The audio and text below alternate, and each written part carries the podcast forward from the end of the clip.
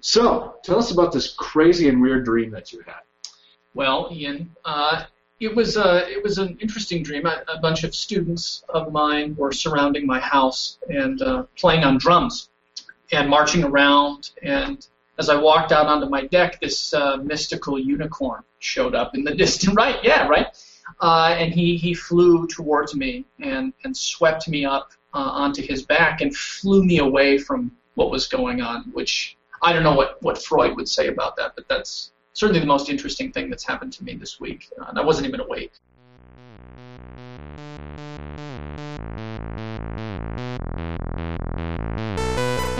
This is 8 Bit, episode 89 Throwing Balls at Things on Sunday, October 5th, 2014.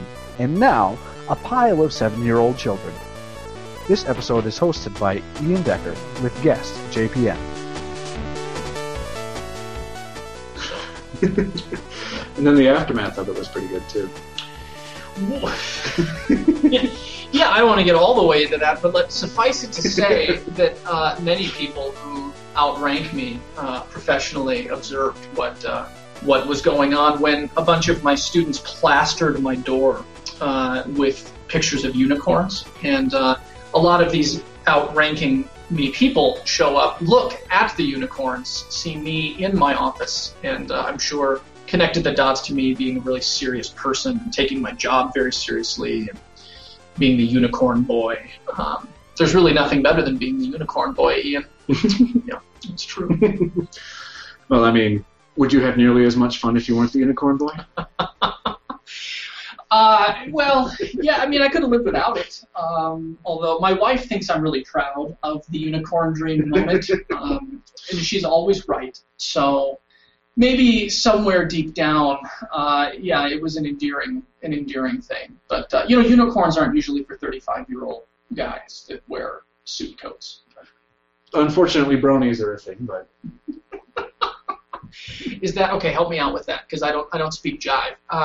That's like a bro and and a, and a pony. Is that what that is? That what that is? Sort of. Um, yeah. So there, there's a show out there called My Little Unicorn that has gained a serious fan following, specifically among like 20 to 30 year old guys.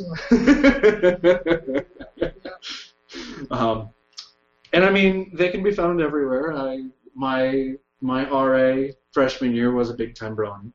Um, there's some military guys that I've known of who are bronies. Um, I myself am not a brony. So, so let me let me now careful with your answer. It, it, so, am I a brony? Is that what you is that what I'm being accused of because I had a unicorn dream, or is that not something I want to be? Like I don't. yeah, that's a brony. There that's, oh god. That that's terrifying. that is the um, epitome of romance. Now, for me though, if I was going to be like that, I'd have to have horn on my head because I'd be a unicorn, right? So I mean, we're going to have to Photoshop something in there to make it a little more appropriate. I, I am using all my willpower to not make a being horny joke right here. Um, okay, so look, there's another one. Wait a second, is that an actor? Who is that? It's that guy. That's that. Uh, that's that's Seth Green. Yeah, that guy. You know, he's Seth Green. Yeah. Seth Green's a brony. Yeah, so I guess he wouldn't fall in with an entirely bad crowd, and then you look at that. I don't know. I don't know what it says about a guy who has unicorn dreams, but I don't want to end up with the guy hugging the pink pony either. So. Uh, I mean, it could be worse. Uh, let's see. Ian Buck, who's our usual co-host, has a bunch of weird dreams, and we'll oftentimes talk about them on there. I, I remember when we were kids, him telling us about this one dream where he had to run around and go through this building, sort of like a secret ops guy, and eventually, once once the area was clear, cue or like send up this signal for help, saying that the rest of the people who were with him could go in, and for some reason, the signal was stirring the rice in a bowl, um, and other things, and so don't worry, weirdness is no stranger on this show. All I do is worry, Ian. So, yeah. well, maybe we'll have to change that. Don't worry, have fun.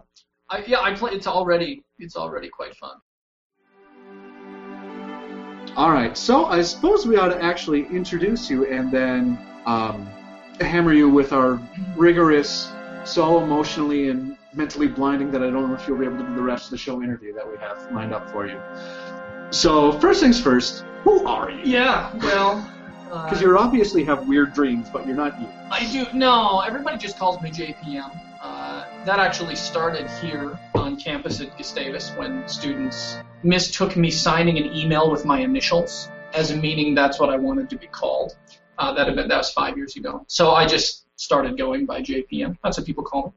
Uh, yeah, and one of the one of the courses I, I taught here, a J-term course, had to do with uh, video game music, and I've always really been into video games without much time to play them. Partially, I think, because my parents didn't allow my brother and I to have video games for a long time, right? So, uh, so when I became of age that I could purchase my own games, then it was like this this you know fixation.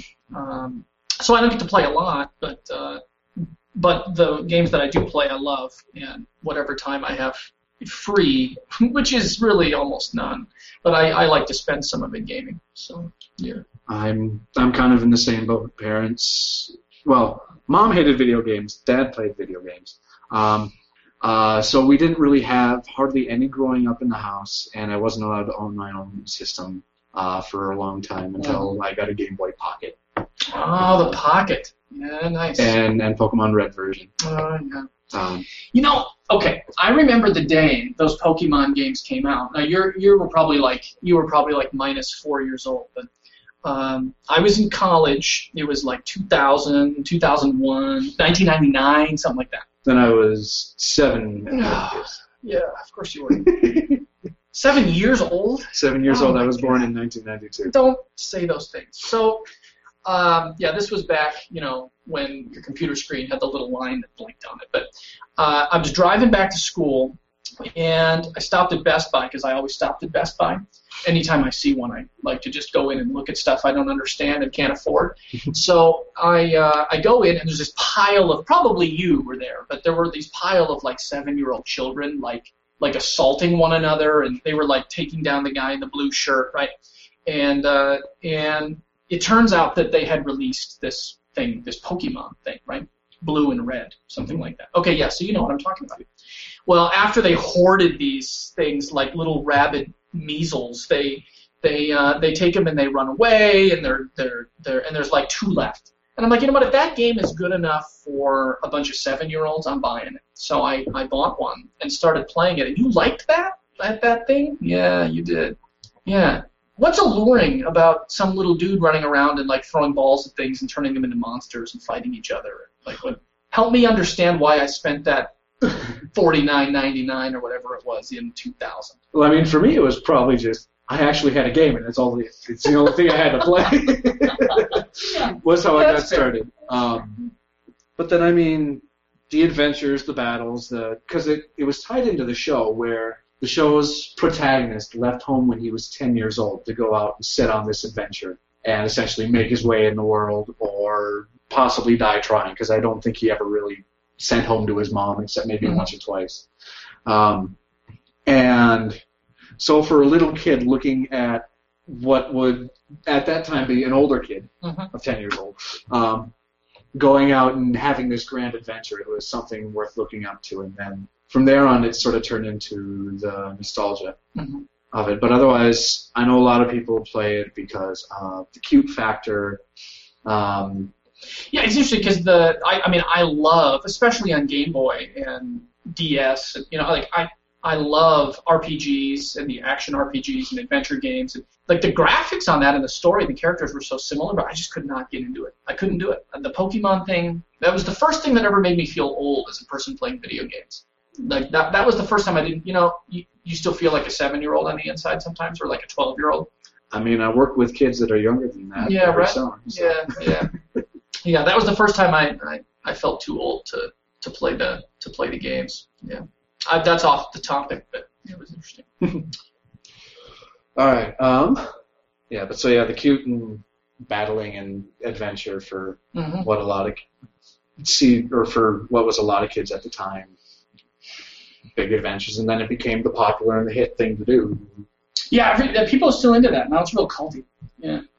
And I mean, I still play every now and then. Um, I have a 3DS, and I got one of the more recent ones just to go through, and because at this point it's sort of for nostalgia's sake. Mhm. But I there's a lot of people who get way too into it, where they they'll actually calculate out, okay, what's the best team for this, and what are these values? How can I get the most balanced team, and how can I get the most OP team, and what what combos can I use for things? And it's just they take all the fun out of it. Yeah, yeah, It's just the going through an adventure. And, yeah. The min maxing of video game world. Yeah, there you go. yeah, yeah.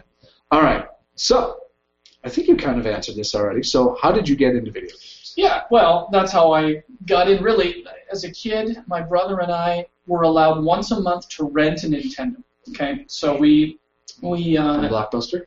well, yeah, it was like a local place, but it was kind of like that, right? So we, I can still remember what the place smelled like when I walked in on the day I was going to get to rent the machine, and we would always try to plan it so that we would hit a Monday where there was a holiday, so the store wasn't open, so we would get that third day of rental, you know? Mm. Yeah, right.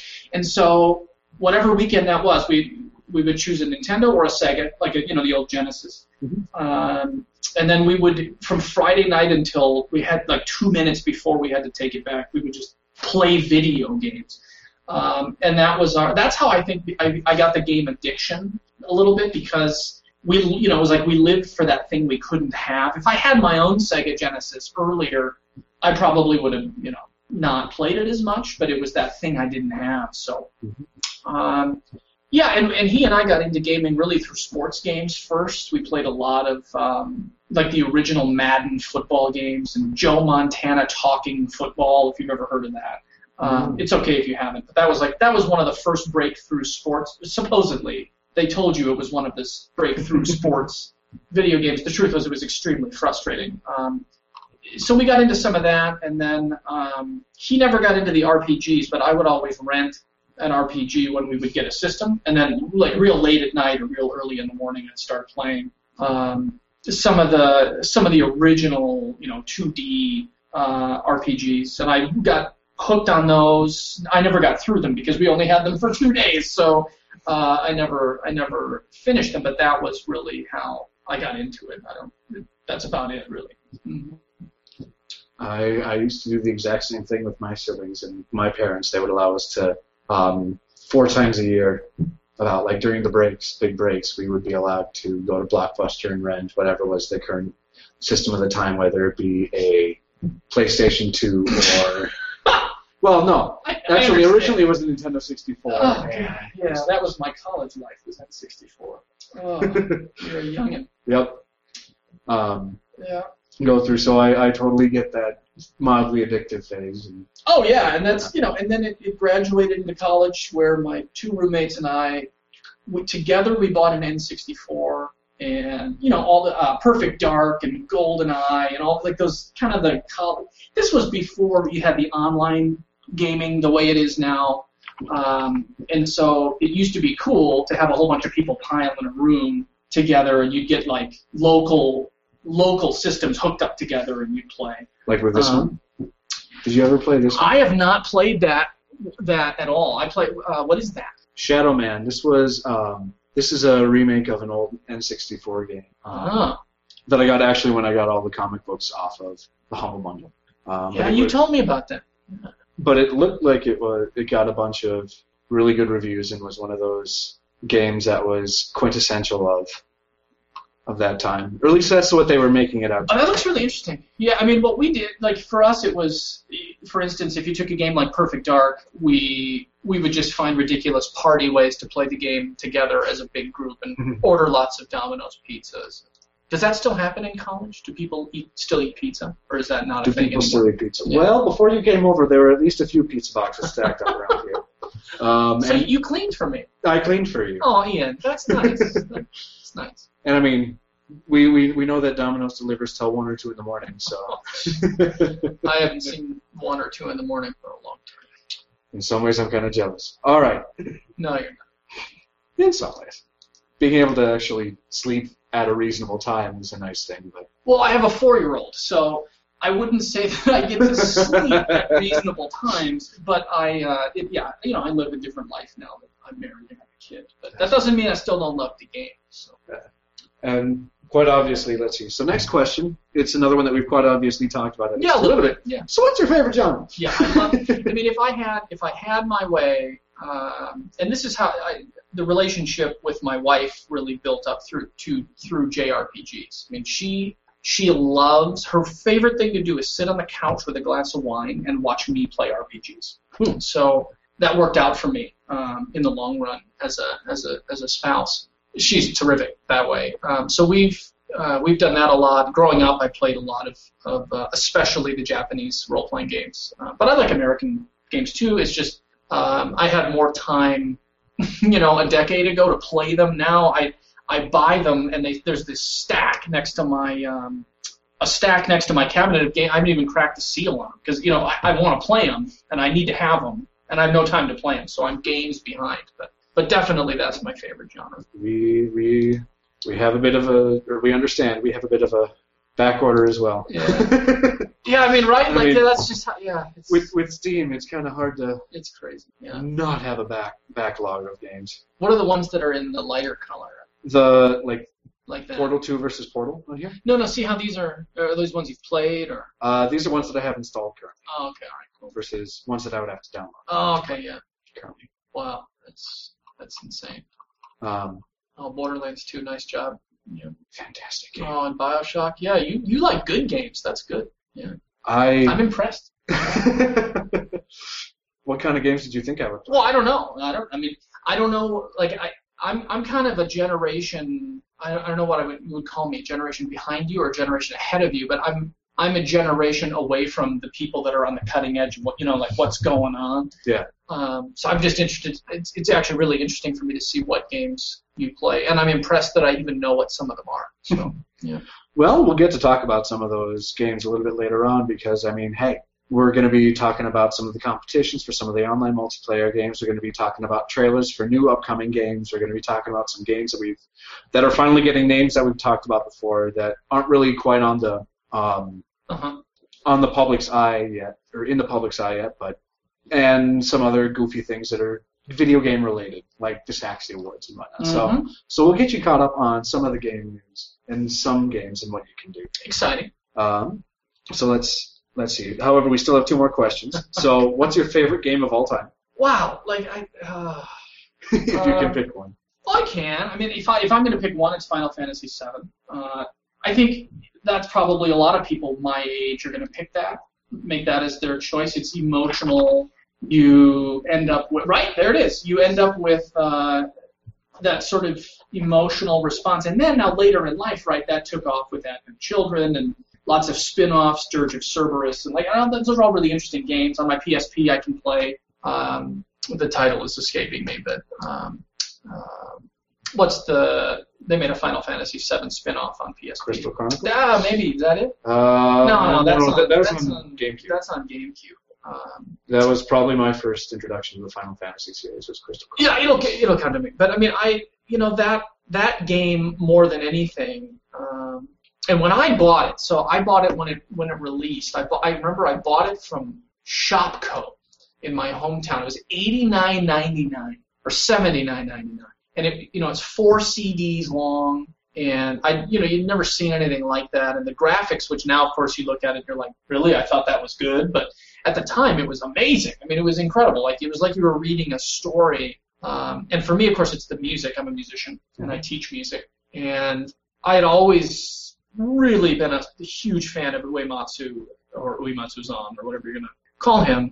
Um, and I I've taught some a series of lectures on his music and other things. And that uh, to me is the like the crowning pinnacle of how a composer uses ideas like leitmotif, uses ideas like weaving characters with their motive in the music. I mean, it's it's extraordinarily operatic. Um, it's Wagnerian uh, and, and deeply romantic with a capital R. You know, so not like like romance, like ooh, but we're talking like ro- like romantic, like from the romantic genre. Yeah. You know, you you lay the characters out and they're flawed. Right. Every character in Final Fantasy VII is deeply flawed, which is what makes them very interesting to follow.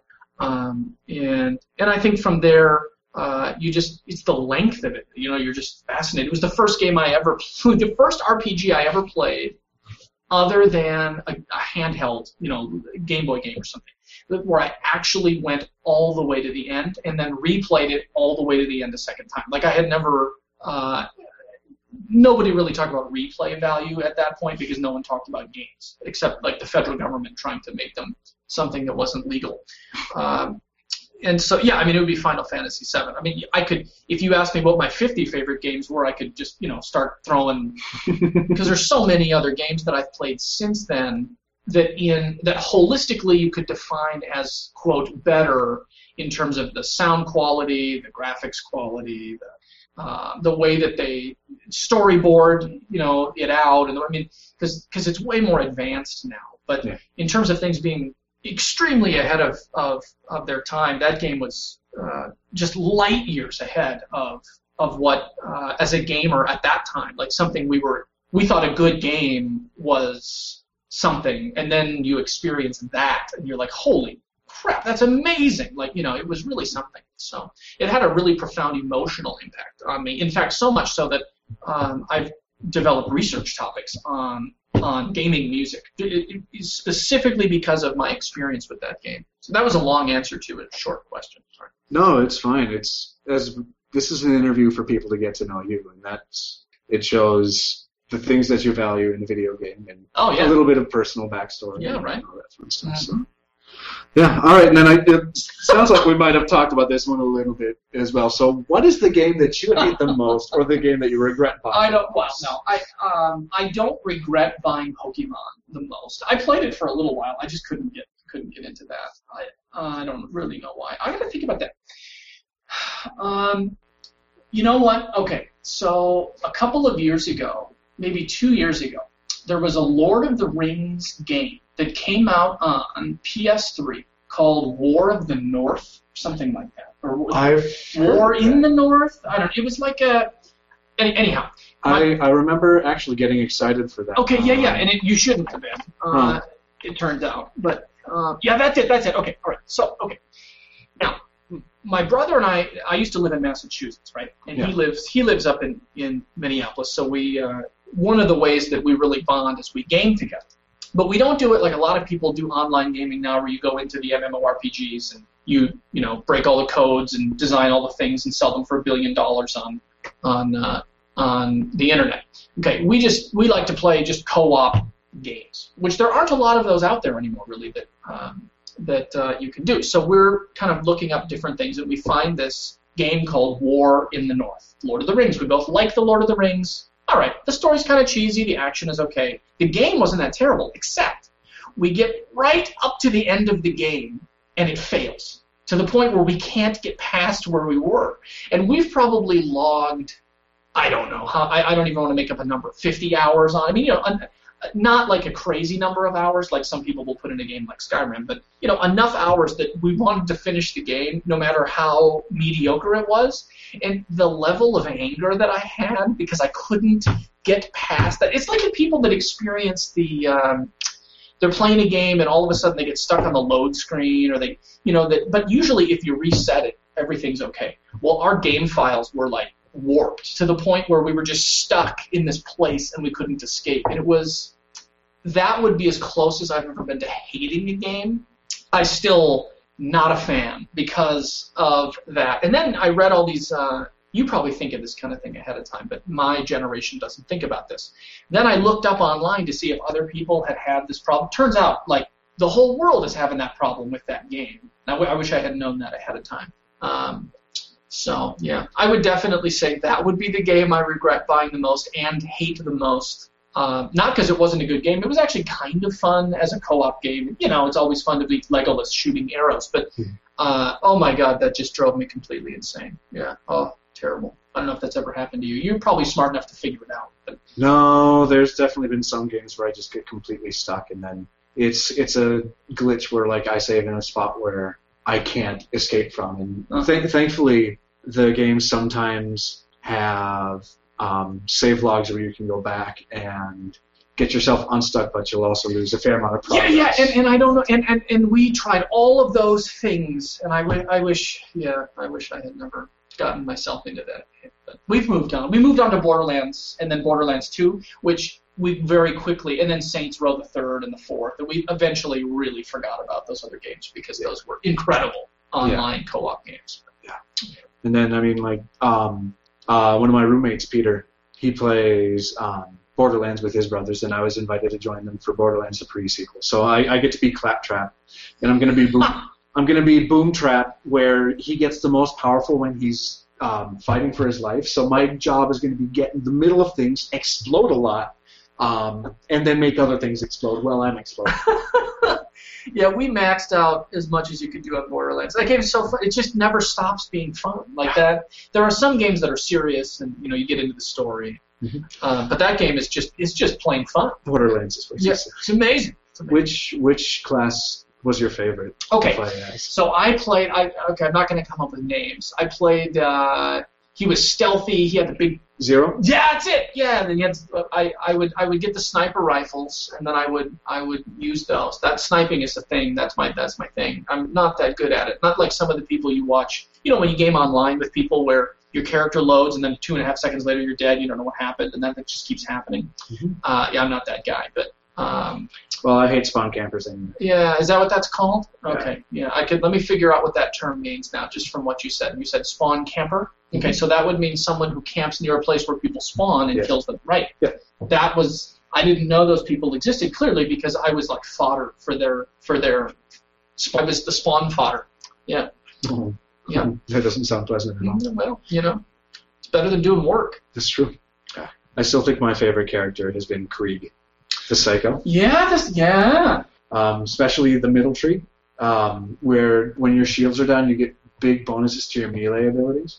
Um, Say that word again. melee Melee. or melee, Okay. however you want to pronounce it. That's how the real people say it. Fine, melee. Yeah. Okay. Yeah. I mean, Super Smash Bros. melee. So. Yeah, yeah, that's yeah, that's I'm terrible at that game. God. Some people are so good at that. Oh, it's just it's It's ridiculous. you shouldn't be allowed to practice party games. That should be illegal. Like if you're gonna play a game like Smash Brothers, which is designed for like a bunch of people to play in the room at the same time, no one should be allowed to play it on their own and get good at it. It should be like you know That's an experience where everybody comes in and just does disastrous things to each other. Yeah, you don't want to you don't want to have that guy that shows up and's like, oh, I don't know how to play this, and then they just kill everybody like 30 times in a row. yeah, yeah. I mean, you have to have at least some person to unlock all the characters.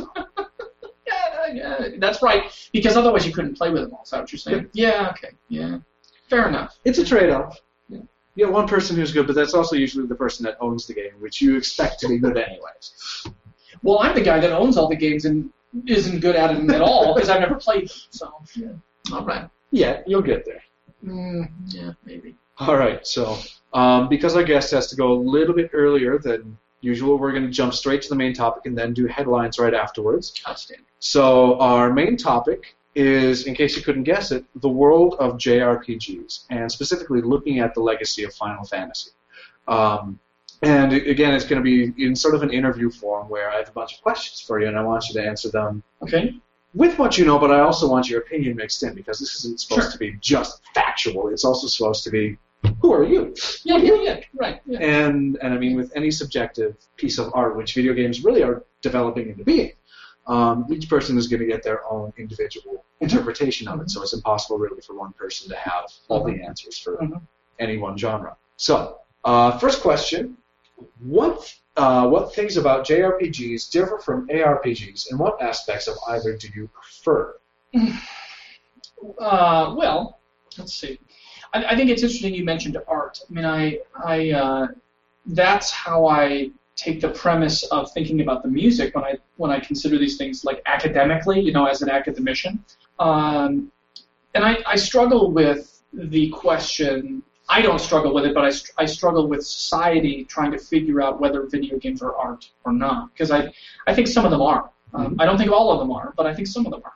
Uh, the same as you know a painting. I think some of them are great art, and I think some of them aren't. Um, and and it it's interesting um, when you look at at games artistically, like JRPGs and American RPGs, because you're asking like what what I like about them. I mean, I what draws me to the JRPG is the artwork, the music, the long story. I I like in a way being led through a story with a little bit of variation and some choice, but I don't mind.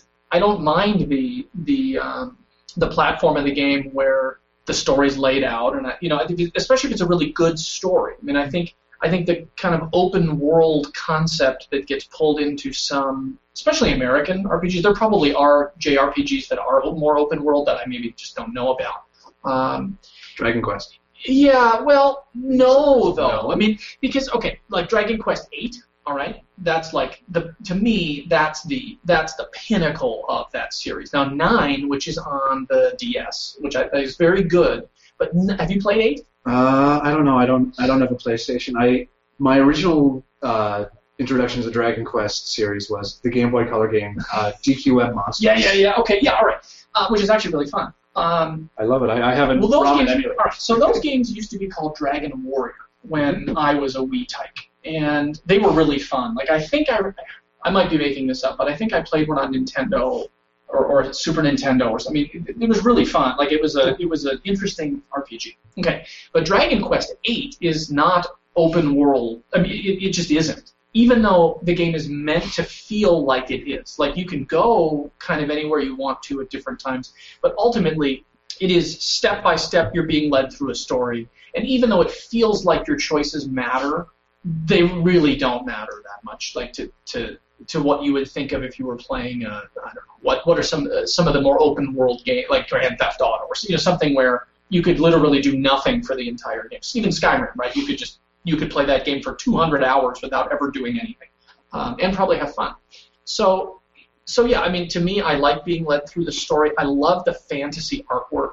Um, like I was talking about that course that I that I taught before. A lot of what I looked at um, was how the imagery played into the characters and how, um, if you're familiar with films like Princess Mononoke, um, you know, I mean, the way you, if you're not, you should, or your listeners should Nope. check that out. It's incredible. Uh, Miyazaki. Yeah, yeah, right. I mean, it's like you know that that kind of artistry is so powerful because you can accomplish things in in um, animation and in art that you can't achieve in real life, right? I mean, you you without really damaging something or someone. Um, so I think I think that. Uh, that that aspect of the fantasy versus reality. To me, it feels like American games are trying to get extremely real.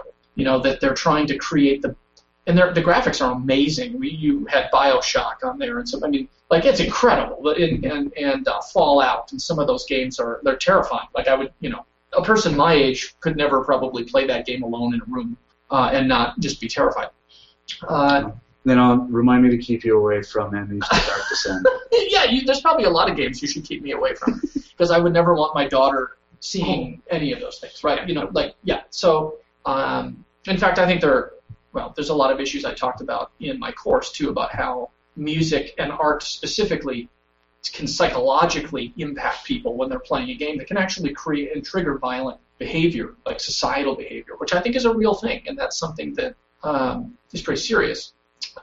Yeah, I, I, I don't know. So you, you get the American games that are focusing on reality, to almost to the point where it's too much for me. And the JRPGs are just cartoony fantasy. You know, like you go to a different world. It's why I like to pick up a book and read it. I don't read as much as I should. I play games, but um, like that's what I want to do. I want to I want to get away from the world and you know and go to someplace fun and and that's well, the Final Fantasy series has always been like that. But for me, and again, this is going to date me.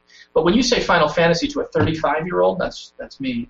They're going to think about Final Fantasy 7, 8, 9 because that was the those were the games that came out at the time when I was like you know playing everything. Okay, well seven was pretty real but very cartoony in its in its graphics, and then eight suddenly takes that turn where they try to make the graphics look really real, right? That the characters are rendered in a more real way. Well, some people dug that, but for me, I didn't like that at all. Like I, I like the game, it's fine. I went all the way through it. I had a good time, but I missed the that cartoon, dramatic anime type style. And then when Final Fantasy IX came out, I don't know if you've played that one, but uh, it, it's amazing. It was terrific. It's car- that's the one the guy's got a tail. They're a, Oh. they're a traveling band of fools, and they're in an opera together. I might have a little bit. I'm Yeah, sure. it's okay. Uh, it, it's uh, that's much more cartoony, and I think to me that's that's the kind of game I get really drawn um, into. Again, that was a really long answer, but does that answer your question? I think yeah, I think that answers Yeah. your question. Yeah. And again, as I said, we're here to ask about what you prefer, not. Yeah, right. I don't. Right. So- am I not doing well? Am I? No, you're doing fine. Okay. You're doing fine. You're just I wanna- always concerned about.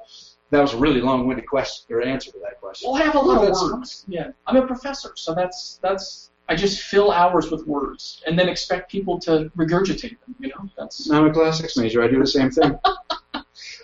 All right. that's my life. Uh, so next question. Which are your favorite installments in the Final Fantasy line? I mean, obviously seven. Seven, yeah, seven, and uh, I, I enjoyed eight, but not as much. Nine, I love. I think nine is a hidden gem. You're you're gonna ask me that later, maybe, but I it, it's it, that's not a game that a lot of people have played. It's also a game that when most people say, "What are your favorite Final Fantasy games?" they never listed. I don't know why. Hmm. Um, I loved it. I, I the story was sincere and funny, and the characters were interesting. And again, I get uh, I get pulled into the games where the characters are really flawed because that to me is art reflecting reality. You know, because you and I are flawed, right? Mhm. Me probably more than you, but um, so I think that's interesting. And I'll tell you, I we talked about this the other day, but my absolute favorite gem game Final Fantasy series are the Legend Final Fantasy Legend series. There's Final Fantasy Legend, then you've got Final Fantasy Legend two and three. They're all on Game Boy, like old school Game Boy, the one where I don't even know if you had that, but it's all yellow and super heavy and it looks terrible. And Um, uh, the pixels are like the size of quarters, and yeah, I mean, I I know it. I know it. yeah, okay. I'm not going to tell you what it's referred to nowadays, but I know it. Yep, and I don't want to know those those things. Um, but those games, like thinking about about the restrictions that that existed in terms of how much memory they could use, and the technology was not very good. I mean, I, you know, um, and what's even interesting, like the music early on, I come again, it's kind of about the music for me, but um, all of the MIDI capabilities and sound quality was terrible. I mean, they they had they couldn't even really change the tempo, the speed of the music. They had to like anytime you play a game like that and you hear what you would think is slow music, it's actually just fast music at the same tempo with longer notes. Because the if, in fact, if you go back and listen to a lot of the Nintendo games um, and Game Boy games, if you take a metronome and listen to the music, you can find a tempo on the metronome that will match the pulse of the music exactly Hmm. all the time. Because they had it was it I don't understand the technology side of it but um, it has to do with with the I'm sure with the you know whatever machines they're using to to do that and the the um, the MIDI quality uh, so it, it's it was fascinating to me. Like the music is so good yet they were so restricted in what they can do um, you know now computers can almost create sounds of live musicians it's really terrifying actually and that that's a topic for another time but um, I mean, the majority of the the better ones that I've heard are actually just samples, Mhm. like from Sibelius and whatnot. Mhm. Um, so it's not quite as. and then also slightly off topic, have you heard any of the music from either the game Bastion or the game Journey? Journey, a former student of mine who we're, we're still in touch. She was in this class with me. Uh, she sent me some links to like some stuff from. it. It's amazing. Mhm. I like it makes me want to play the game. I haven't played the. I haven't played it. Don't tell me what happens. But um, but uh, Well, I'll tell you right now, the dialogue is crazy. okay, all right. I don't know about it. It doesn't. Are you making? They don't talk at all. No, Oh, okay, sorry, no, I, okay. I was thinking if I could get a reaction out of our ghost too. Yeah, I, we're boring him. he, he doesn't look. He, he doesn't look very excited. Let's Um, see. doing homework. All right. Uh, yeah, good for you. Yeah. but yeah, so Journey won a Grammy for its music, um, and I believe, if I remember correctly, there was because I showed it. I showed it to my mom, who's Yeah. also a musician, and she Yeah. she was looking through some of the videos, and she she found this video with the director just talking about how, oh yeah, and then this this this one day I was trying to figure out what to do, so I just called up my good friend Eric Whitacre, and we talked about music for a little while and what I could do, and like no big deal, Eric Whitacre. I mean, he, he may be a diva. Don't don't get me wrong, but his his music is fantastic. Oh, it is. Yeah, and, and he's. I mean, he. And there's you know an example of a composer who knows how to get an emotional response from a listener. I mean, that's that's something that art. That's one of the things that defines what art is. Right. It's why that chair is not art. That chair isn't designed to get an emotional response. It's not. It's not designed to be critiqued or you know, like it it it. Uh, although with you sitting on it, I'm sure if it had an emotional response, it, it would be it would be really positive. The thinker version too. Yeah, you know, I, I understand. but I mean, that's that's just why. And without the music, like if you take that music away from the gaming experience, it it it changes it so fundamentally. I mean, it, it's it's. Um, uh, well, to me, the big comparison. Are you a Battlestar Galactica fan? I have not gotten into that. Oh, you're wrong, Ian. Okay, so I, I've never said that I don't like it. I just said I haven't gotten into it. That's fine. Come on, give me a break. I, I, I will. I mean, I, I, I look. There's a lot of stuff I wish I had gotten into, but okay. So it's a sci-fi thing, right? Mhm. You're familiar, you're at least familiar with it. Yeah. When you, and I'm talking about the new one, not the one from the 70s. Oh, that one's pretty good too. When when you when you watch the opening theme, the main theme from the new Battlestar Galactica, there's no music. It there's just drums, it, and it's this open space. And when you look into space, it's incredibly dark. Like the stars are incredibly far apart. In fact, most of the what you're looking at image-wise is just black. Well, when you compare that to Star Trek, right? There's really cheesy music. There's a lot of music, and the stars are like everywhere. They're incredibly close together. And then, um, so it, it, you know, the music and the the music and the way that the person is perceiving the space that it's in creates this imagery. So Battlestar Galactica, you, they're alone, right? It's the, they're the last ones in the universe. There's no one to help them. Well, and in Star Trek, there's people everywhere. There's like 65 million kinds of aliens. You meet a different one in every episode, and, you know, Kirk. yeah, right. I mean, so it's like it, it, the the actual music and the way that the space around what they're doing, it's all interconnected. You know, um, it's subliminal, uh, but it's totally totally fascinating. I don't even know what question I'm answering anymore. I'm I'm supposed to be telling you what my favorite Final Fantasy games are. I sort of did that. You did. No, you definitely did that. We just got off course because we Yeah. started talking about music. Can I tell you one that I really that really bothers me? Please do. Okay, so why like Final Fantasy 12? Did you play that one? I did not. Okay, that's not. Oh, we have Ghost saying yes. You played it? Do you want to come in and chat with him about it? No, no, no. no. okay. Okay. so that I mean, uh, this is when I played with with my wife, and and we I think it, it, when we finally finished the game, we maybe we played for 115, 120 hours, something like that. But that's a for me that's a long time. It's a long time for any game. Okay, right? That's a long time. We really put a lot of time in, and we're talking. Excuse me. It took us two years to get through it. You said this is 12 or 13? Twelve. Okay, I'm wondering if they have that on. They have 14. They do have. No, that's 7. Doesn't look like they have 12 on here, so I, it's not one that I have Yeah. or would have had the ability to play with. Okay, so it, it uh, here's what they they I, I think that one was still made by Square. Um, I, they were trying to make it like an MMORPG, sort of, and they they That's changed they, Right. like, right. So they changed the the the turn-based system and they turned it into this unusual. I think the word they used were gambits. I can't remember exactly. It's been a couple years, but yeah, right. So it, it okay. Yep. So it, it took so long to figure out how to play the game, and it didn't feel like you were playing Final Fantasy. Um, but I had to keep playing because I'm that guy that likes Final Fantasy, and I and I just kept telling myself that the more I got into it, uh, I would start to like it. And it and the storyline is um, I'll come back to the storylines in Final Fantasy, but the storyline in that one is so convoluted and confusing, and like it it's the it's the opposite of what I prefer, which is where you know I want to know who the characters are. I want to know what they like and who they love and what they're interested in, and I and I want to play into those things. And that game was like it just it it, it wasn't an MMORPG, right? Because it wasn't because you were the only one playing, and there were so few of like computer controlled characters that would be wandering through the world. There were like five instead. I mean, they made this point that it was going to be like playing an open world, you know, like a Warcraft game or something, and it was not like that at all. It was frustrating because it felt to me like they were trying to make the game something that it didn't need to be. Like, you know, it it wasn't a Final Fantasy game. I kind of enjoyed playing it.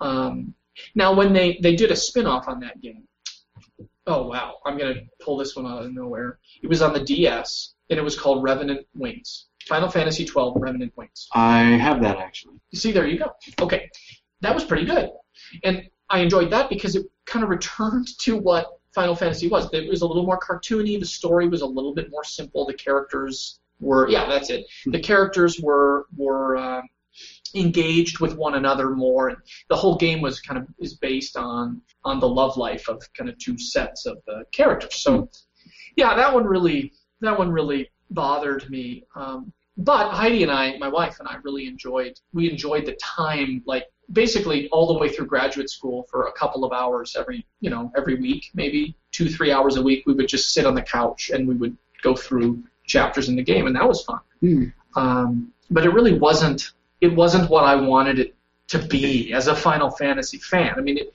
12 to me on the PS2 should have been a superior game to 10 in every way right? But they they were not able to retain Uematsu. So he left with the other team members, and they, they did games like Blue Dragon and other things on, and Lost Odyssey on um, on uh, Xbox. Yep, that that one. Blue Dragon was a game that I really wish that I had the chance. Oh, it's so good, and the music is so incredible. Like, and um, have you ever watched Final Fantasy? You probably haven't, but I'm, I'm the Final Fantasy guy, right? The movie? Uh, no, the the animated anime series, Final Fantasy Unlimited. I haven't seen the animated anime. Oh, look at this! Right. Okay. All right. So uh, the same art, the same art concepts are in Final Fantasy Unlimited that are in Blue Dragon. Mm. And um, if like Blue Dragon is really frustrating to play at first because you're basically you're like, what on earth is going on? Like it, it it plays in a really unusual way, but yet it feels really comfortable for a person who likes the Final Fantasy genre because it's the same people that are making it. Um, but if you if you've watched all there's like five maybe or six DVDs in the um, Unlimited series, which is really good by the way. It's it's funny and interesting. The concept is each episode exists in a different universe, uh, and there's this train that takes the the characters into from universe to universe, and they're chasing their parents. That's a really basic description of what it is. Um, and of course, there's the there's the the, the yellow bird, the chocobo, you know, that's Yep. there. Um, but the music is, is quirky. The animation is really quirky. It's there's technologies used in very strange ways, um, and that's reflected in Blue Dragon. So having watched that series and then playing Blue Dragon was amazing. So Mm. um, if you're going to play Blue Dragon sometime, you should watch the Unlimited series first. okay. Um, in my opinion, I don't. I'm If not they- an, I'm not an expert. If they come up with a PC port, or if I ever get the chance to get a an Xbox and get my hands on a copy of that game, I'll make sure to do so. Yeah, that. And have you played Lost Odyssey? No, but that one sounds more familiar. That one might be on PC. Uh, Oh yeah, if it is, you've got to play it. Ah, shit. It's not. Yeah, I mean, Lost Odyssey. It's it's. It, here's what you have to do. You have to get over the when you start Lost Odyssey. You're like, why on earth are you ripping off the Lord of the Rings this terribly? I mean, it, you basically, if you feel like you're watching a Lord of the Rings film for like two minutes. But after after that's done, um, the premise of the game is genius because the main character, the main character is invincible. It can't be killed. Like you, essentially, you start knowing that you live forever, so you can't die, so you can't lose, um, which seems to be how most video games are made now anyway. Um, it used to be that you could die in games, and then it would just start over, and yeah, that doesn't really happen anymore. But uh, the premise of that game, and you want to talk about flawed characters and love relationships, and the dream sequences in that game are, which you could probably find on YouTube. You could just watch the the uh, the dream sequences. Amazing, totally amazing. Is it as good as your Unicorn Dream? Well, Ian, I mean, here's the thing: the unicorn dream maybe is going to be my my memoirs. You know, like when I when I'm getting close to the age where I know it's coming to an end, I may just I may just reflect upon um, my unicorn dream. Um, I don't know why I had that. It, I, I don't know, stress maybe. Um, maybe I just like unicorns. Maybe. Maybe it's just sublim- subliminal thing. Who knows? One more question All that's off topic from Yep, here, fine. and then we're going to go back to the ones that I had written down. What did you think of the combat system of Final Fantasy Tactics? Uh, Final Fantasy Tactics on the PlayStation when I would have played it, or on like uh, I, I know I've done the versions on the Game Boy Advance, but anything where it's sort of the 3D world blocks. yeah, where you're moving around. Yeah. Yeah. Um, Do you I- think that that was a good step or a wrong step or just a different step? Well, I liked it. I I um I kind of like RTS games. You know, the where you're like I um um why is the uh, why is it escaping me? The big one, The name of the uh, the series of RTS games that everybody plays. StarCraft. No.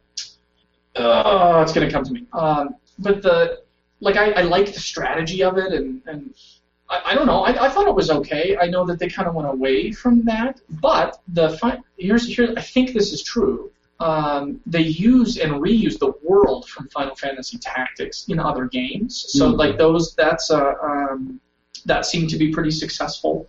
Um, I don't know what, what you mean in terms of the actual battle system. I mean, that, that battle system feels pretty similar to like an RTS game, doesn't it? it Yeah, well, yeah. I mean, it's it's a turn-based strategy game um, where you have to think on a 2D plane and where characters are going to be and how you're going to position them. Um, it, it's sort of like a big game of chess where all the characters can do Yeah, different right. things. Yeah. Versus, and I mean, of course, versus the regular. Um, I guess I wouldn't know what to call it. It's like Baldur's Gate versus um, love those. love. Yeah. Versus just taking turns swinging at each other. Mm-hmm. So Yeah, I mean, if if if I was to say what I preferred, I love the Baldur's Gate, you know, kinds of games. The I played the um, the Dark because I was a console gamer more than a PC gamer, but I played the Dark Alliance series and loved those games. Like, just um, I played them over and over and over, especially Dark Alliance 2. Um, and then there were a bunch of of games that came out like that, Champions of Norath, which is like a Warcraft spin-off. Um, and those were less good. Those, those were just people trying to profit on we addicted gamers that liked to play the hack and slash games. Um, but the you know those games I, I would prefer even a little more to the strategy games, maybe because I just don't have the patience for it. And I, I would always like I'd always have to restart the game when one of my I lost one of my characters because I didn't want to lose them and they were gone forever and I hated that yeah, um, and that was hard. So I, I yeah, that, I don't know. I mean, to me, if you're making a Final Fantasy game, you should make a Final Fantasy game. Like those of us that play all the games have have I don't know, we have certain expectations coming into it, and I get it that people want to develop them and make them creative and do different things and do new things, but sometimes that's not good. you know, like I mean, sometimes you sometimes you, you do what you do well for a reason. That's why in, we choose majors in college, right? And if you're good at something, you're probably going to major in it. You know, you're not you're not going to spend your whole life reading and studying the classics and, and get into literature and get into history and then be like, you know, I think I'm going to be a biochem major because I, I suck at that. Um, well, that's what I started out. right? Actually. But then, but see, you figured it out though, right? So you, you know, I think that we kind of have a moral compass as people, and game designers have to have that. I mean, I, they must. So I don't know if it was me as the artist with a game and I'm designing it. If I start hearing myself go, "Oh, let's try that," you know, maybe if we do that too many times, maybe it's not a good thing. Hmm, maybe, but I mean, also the let's try that aspect of things is what makes games move forward. Well, hey, but I'm, I mean, I'm not talking about people that are designing games just to be creative. I'm talking about people that are designing games in big time genres. So in Final Fantasy or Mario or Zelda or you know, like you hmm. have to you have to at least play to the people that understand that world somehow, right? I mean, you can't just you're not gonna you can't redesign the entire thing and make it something totally different and no one's gonna play it. Follow the formula. Yeah, well, yeah, sort of. I mean, or like be creative within the formula. Mhm. Yeah, that's more what I'm thinking. You can wear whatever you want, so long as it's colored black. Yep. Yeah, I see what you, yeah, you're making fun of me. No, no, no, no, no. Yeah. I'm, I'm not. I'm. That's. I'm trying to remember where I first heard that quote, but that's. I, I understand it. Having a set of parameters and like with the Legend of Zelda game, it's always um, you are a lost boy or just a little boy Right. on an island. You go through and you start on this great adventure, and you have this one oh, once you get to this point, um, everything will be fine. And that's only after three dungeons, and then you have to go back and redo, ev- well, not redo everything, but then there's a whole bunch of extra things that you have to do. Yep. Each new dungeon, um, going through with the same sort of puzzles or similar puzzles, but the tools that you get through each dungeon and whatnot can differ. So the, the, the formula in terms of the game structure can differ, but the way that you get to each of those points that still exists within the game structure. Right. Yeah. Yeah. So, And when um, so when we teach composition students, and I, I um, one of the things I do in my life is I write music, I compose, and when I've taught composition, one of the things as teachers that we do is we work on how people create limitations for themselves. So um, that you can that somehow our brains can actually create more freedom and more creativity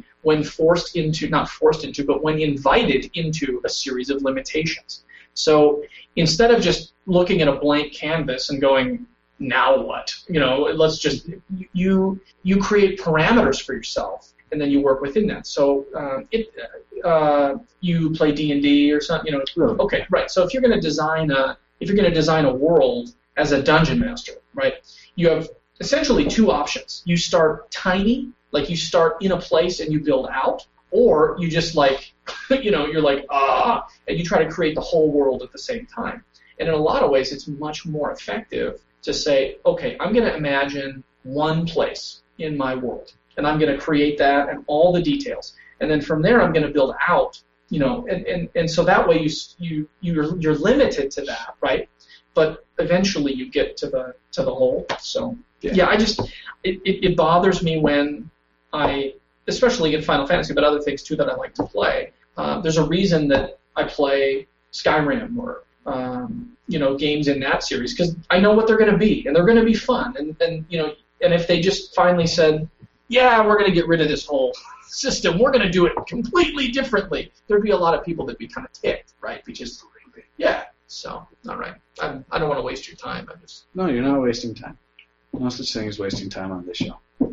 All right, let's see. So we've already gone over games that you believe to be hidden gems yeah, absolutely. quite a few times. Um, let's.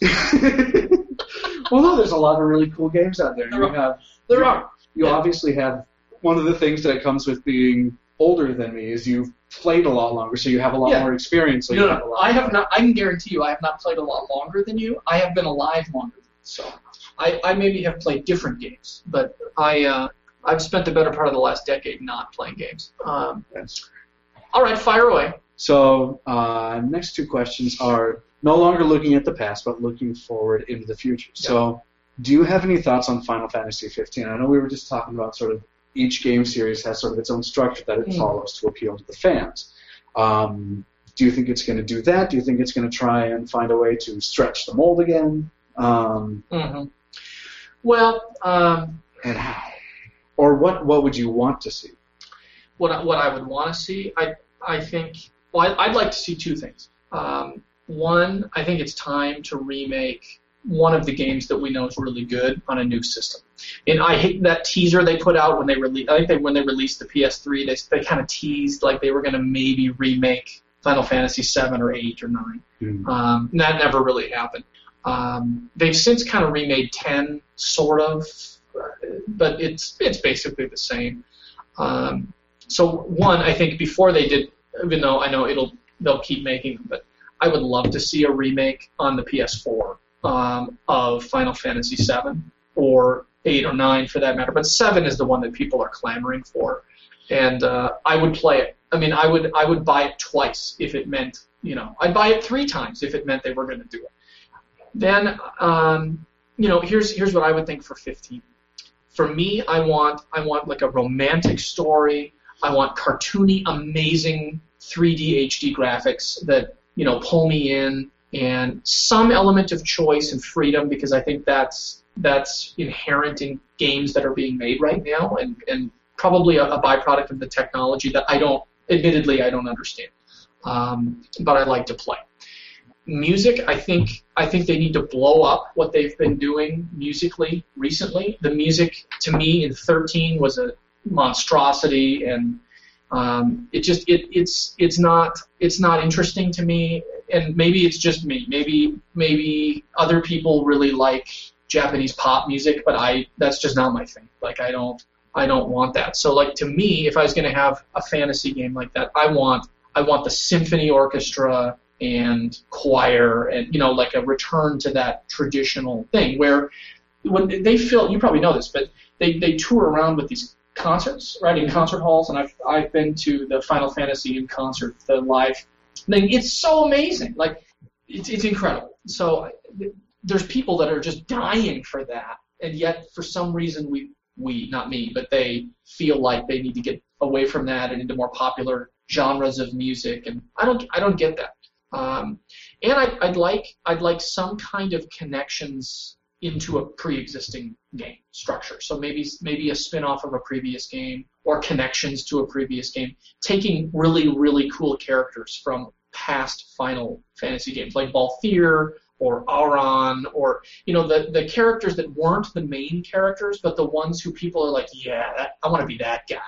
What was the guy that had the gun on in Final Fantasy? Oh, the man with the machine gun arm. Yeah. Um, you know, what was his name? Um, But he'd be one that I'm sure that people. Oh yeah, but I mean, but that's the kind of thing, right? Like like uh, taking a character that wasn't one of the main characters, and and because they have this tendency to take the main character and then and Barret, yeah, Barret. and then put them in um, put them in the game again, and it's like I already played a game with that person. Um, when they made Dirge of Cerberus, uh, you know that one. Um, I know, I know the name. that takes Vincent, uh, Vincent from Final Fantasy VII, and essentially puts him into a.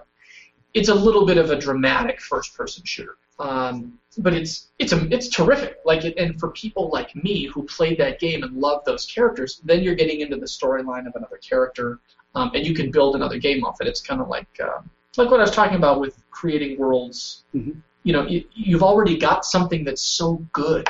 why why are you needing to redo it? Like you, you you've got this like money stuff that exists and, and yet they're ignorant in some ways of that trying to do the new and creative thing.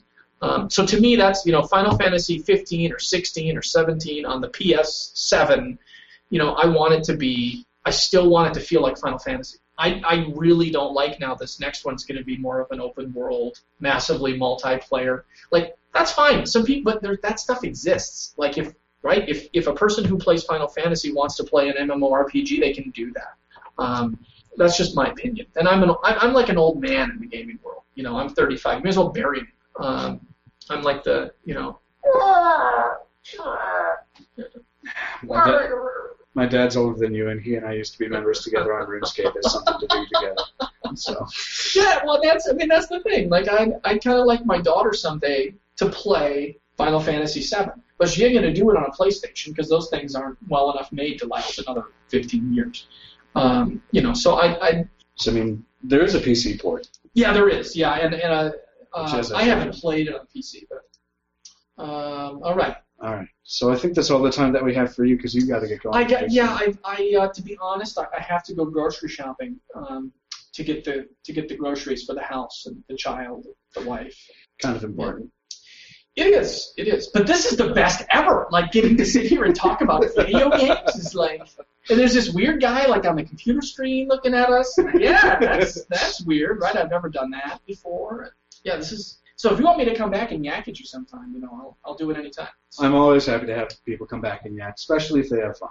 Yeah, and hey, uh, if you want, I'll bring. Uh, I could bring recordings and things of, of music and talk about you know some of the um, some of the elements of how to listen for what composers are doing to play with your mind. And it's like mind control. Video game music is like mind control. That is what it is. That could be cool. That could that could we maybe have an 8-bit special about that sometime? All about video game music and yeah. I'd love to do it. I'd love to do Yeah, it. it's I a mean, big that would thumbs be, up. yeah. I mean, it's it's it is fascinating stuff. Like when you really go into it, it's like it, it it's mind blowing the way So the psychology of music and stories and video games. Oh yeah, it, I- and that's you know, like I said, I designed a whole course on it, so Yeah. I'm, I'm obsessed with it. I think it's it's really cool. Well, I need to go home and game, but what I'm instead going to do is I'm going to go to the grocery store and buy milk and bread. And and be a dad. Yeah, you know, yeah, that's that's the best thing ever. That is is really the best thing ever. And as I said, you you have stuff to look forward to. My there were several times when my dad and I would stay up till two or three in the morning playing um, Medal of Honor um, on the GameCube Uh huh. together. And th- there was one of my favorite moments with him is this was when he was just just getting started on the game, and I had played a little bit, and I was I had kind of grown up learning how to use the controller, so my brain was a little bit more attuned to it. Mhm. Um, and so he was just getting things under his control. So I promised him for a couple hours so that he could get stuff under con- his control, um, or the controls just under his fingers, uh, that I wouldn't shoot at him. Um, so we did this mode just because we thought it'd be fun, um, where it was shotguns only. and they have different skins so that your characters can look different, and you can play as different characters. And the one, of course, I chose was Nana, which was the grandmother. So I was the bouncing granny with a shotgun.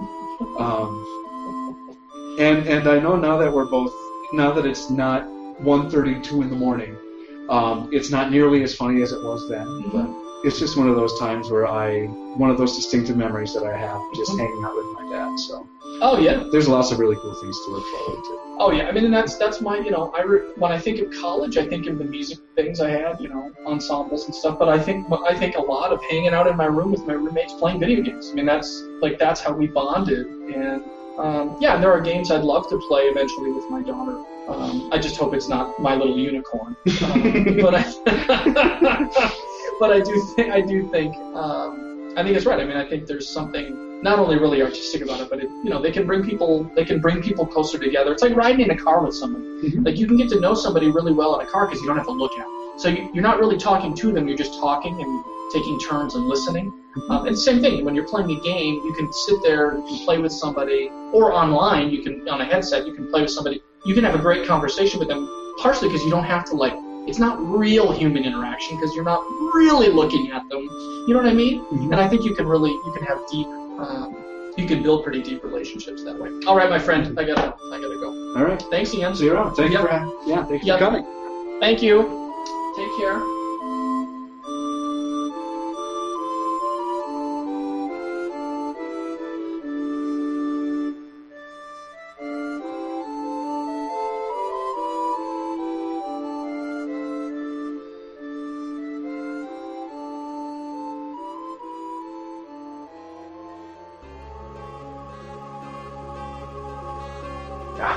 He's absolutely hilarious. I am so happy to have him as a teacher. He's so full of energy in the best way possible. Yeah, that was a uh, great interview. He had a lot of uh, great things to say and think about. So, hmm hmm the Journey OST and all that stuff. yeah, I put a bunch of links in there so that everybody who was listening to that can read up on their uh, background info. Yeah. Now he was talking about uh, Final Fantasy twelve, and I I didn't want to jump in and interrupt, but I- I'll just mention what I thought of it.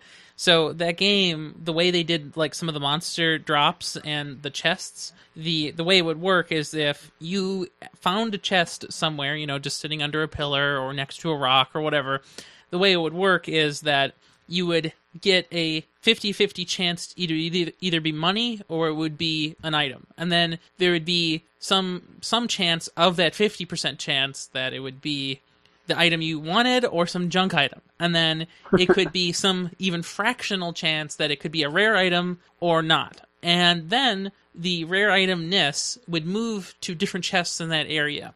So it would be very, you know, RNG based and non normal as per Final Fantasies go. And then as to the combat system in Final Fantasy twelve, there was another weird thing. The gambit system that he mentioned. Uh, if you're familiar at all with just generalized programming, you know, like if statements and for loops and stuff, that's how they wanted it to be. They wanted you to be able to program sort of the AI so that, you know, if my character's less than 30% health, throw a heal potion. If my character's less than 10% health, throw a mega elixir. You know, that kind of thing. So rudimentary programming, and again, that's not turn-based. It's not ATB based. It's just some new paradigm that had never been really done before in the in the genre. So mhm. Okay. Also, did you uh, record that last little bit, and are you going to put that into the show? oh yeah, yeah. What you just said? Okay, good. Yep. We're in we're in the show. This is the We're show. in the show. Yep. All right. So JPM has left. So a big thanks to him for coming and talking about that. That was that was really cool because I mean, having people come in and talk about things that they're passionate about is one of my favorite things to do. Yep. It was wonderful. Um, and so if if you ever want to find this a copy of this show, because for those of you who are listening on like iTunes or something like that, feel free to head on over to the website, which is thenexus.tv slash eb89, and that'll lead you to this specific episode, so you can hear um, his talks about Final Fantasy and the music behind everything all over again, as well as look up some of the links that we're going to be talking about in our headlines coming up. Yep. So you you probably know more about these than I do because I, I I'm just filling in today. But let, let's begin with some of those headlines. All right. So, do you want to take the first one? Because the second one is a little bit complicated. Because the only note for it is how many subscribers do we have again? Yes, I think I'll try doing the first one. So, ha- ha- have you ever wanted to like play in a f- virtual world but actually feel touching? Well, Somebody's working on it. I, I feel Rule 34 kind of exists here. Yeah, I- I'm pretty sure that it does. Pretty, pretty, pretty hard. I don't really know what the device is. It's like a, um, I don't know how you would describe it. It's kind of like a spider around your hand, but basically, it will move It- your fingers when there's some simulated touching going on. Yeah, it um so the the device is called a mechan well it's a mechanical exoskeleton specifically. Uh Dexmo F2 from Dexta Robotics. What a great name! Um yeah, so the the name is Dexmo F2 which is uh, specifically mechanical exoskeleton and as you said it works by um, locking in the joints and preventing your fingers from moving any farther in order to simulate touch, which looks like it could be kind of good, but at the same time, I'm looking at the picture here, and the only place where it latches onto the fingers really is towards the tips as opposed to the rest of the hand. So you still don't have the full. no, it's it's a very uh, very loose contact, and it almost looks like they're being held on by like little wire ties. It's very uh, imprecise touching. Yeah, so it's it's rudimentary for the time being, but um, but definitely could be a really cool step in the right direction. Because I mean, with with the Oculus VR, people now are finding have to find ways to include the other senses in this. And I remember there was also a shirt that would like Constrict, yeah. yeah, it would constrict or or it would like inflate quickly if you ever Mhm. got shot in a certain area, like for first person shooters and whatnot. So it's it's not the first time that an attempt at this has been well that an attempt at this has been made, but and I'm assuming we're probably going to be seeing a lot more of these because j- just because of how much momentum the Oculus Rift has gotten. hmm So the next one is about how many subscribers do we have again? And I think the joke is here: if we had enough subscribers, we could get free games. Am, am I right in this? It's I I think that that's what he was going for. Yeah, I think so. Um, so it's talking about how it's it's an article on Polygon talking about actually a blog post at Gamasutra, which is the the thing that J, that JPM was a little bit hesitant about. Um, Gamasutra, by the way, is a gaming blog. That's all it talks about is gaming and different things that happen with it, news-wise and all that fun stuff. And this one is talking about how some developers are noticing how essentially what they try to do as promotional things gets you or gets used in a scam. So a lot of things that promotion or that uh, devs will do is if there's someone specifically with its Steam channel, they will the person with the Steam ca- channel can request, "Hey, we'd like to review this on our channel and get you some views and get a little bit of promotion out there for it. Could we have a copy of the game so that we can do that?" And that is being exploited by people who have large amounts of those channels, specifically users who have multiple accounts and do that with multiple accounts. Specifically, well, again, through email, asking, hey, I have this YouTube account. Can I get it? And as, as a result, there's an excess of keys, and the scammers, what they're doing is they're taking these, key, excuse me, these keys and reselling them for fairly cheap. So it's it's something that the consumer will will want because if it's a good game, they'll get it cheap. But it hurts the developer in the sense that they don't get any money out of it and they lose a lot of their a lot of their income that they would get otherwise because they are trying to get their game promoted. Right. You know, it's an interesting uh, kind of thing that the the alleged YouTube scam here is that they're they're they're, they're just keys that are promotional in, in, in their purpose, and then are being resold later. And there's not really any there's not a lot of good ways to verify except using the built-in YouTube messaging system, which is probably not what a lot of people use to do that. Because uh, you know anybody can just make an email address pretty much anywhere. Yeah. So, but what what do you think about just in general, just giving keys for free? You know, just giving games for to, for for YouTubers for free. What do you think about that in general? I don't know because I can see both sides of the argument. It's a really good way, especially if you're a small small developer who needs a little bit of help getting going, and and whatnot. That you can get your name out there and hopefully get your game circulating around as something to be had. But at the same time, it, it's it's sort of the same concept of why grocery stores have those little samples out with toothpicks and say, "Hey, have some." Right. Exactly. Where it gets it's a small taste of something and it attracts a lot of people to it and they end up getting the whole thing eventually. So what I think would probably be a smarter idea is not not giving out full game full copies of the game, Mm-hmm. but rather demo versions of the game as promotional things. That way, you don't have to worry about if a, a scammer um, tries to use those extra keys, and they'll just be giving out demos, and they'll actually get they can actually get into legal trouble because when they sell those copies, they'll be they'll be trying to sell full copies, and and if they end up selling just a demo copy, then I mean, hey, then they can get sued for for not actually giving them the whole thing for the money that was paid Mm-hmm.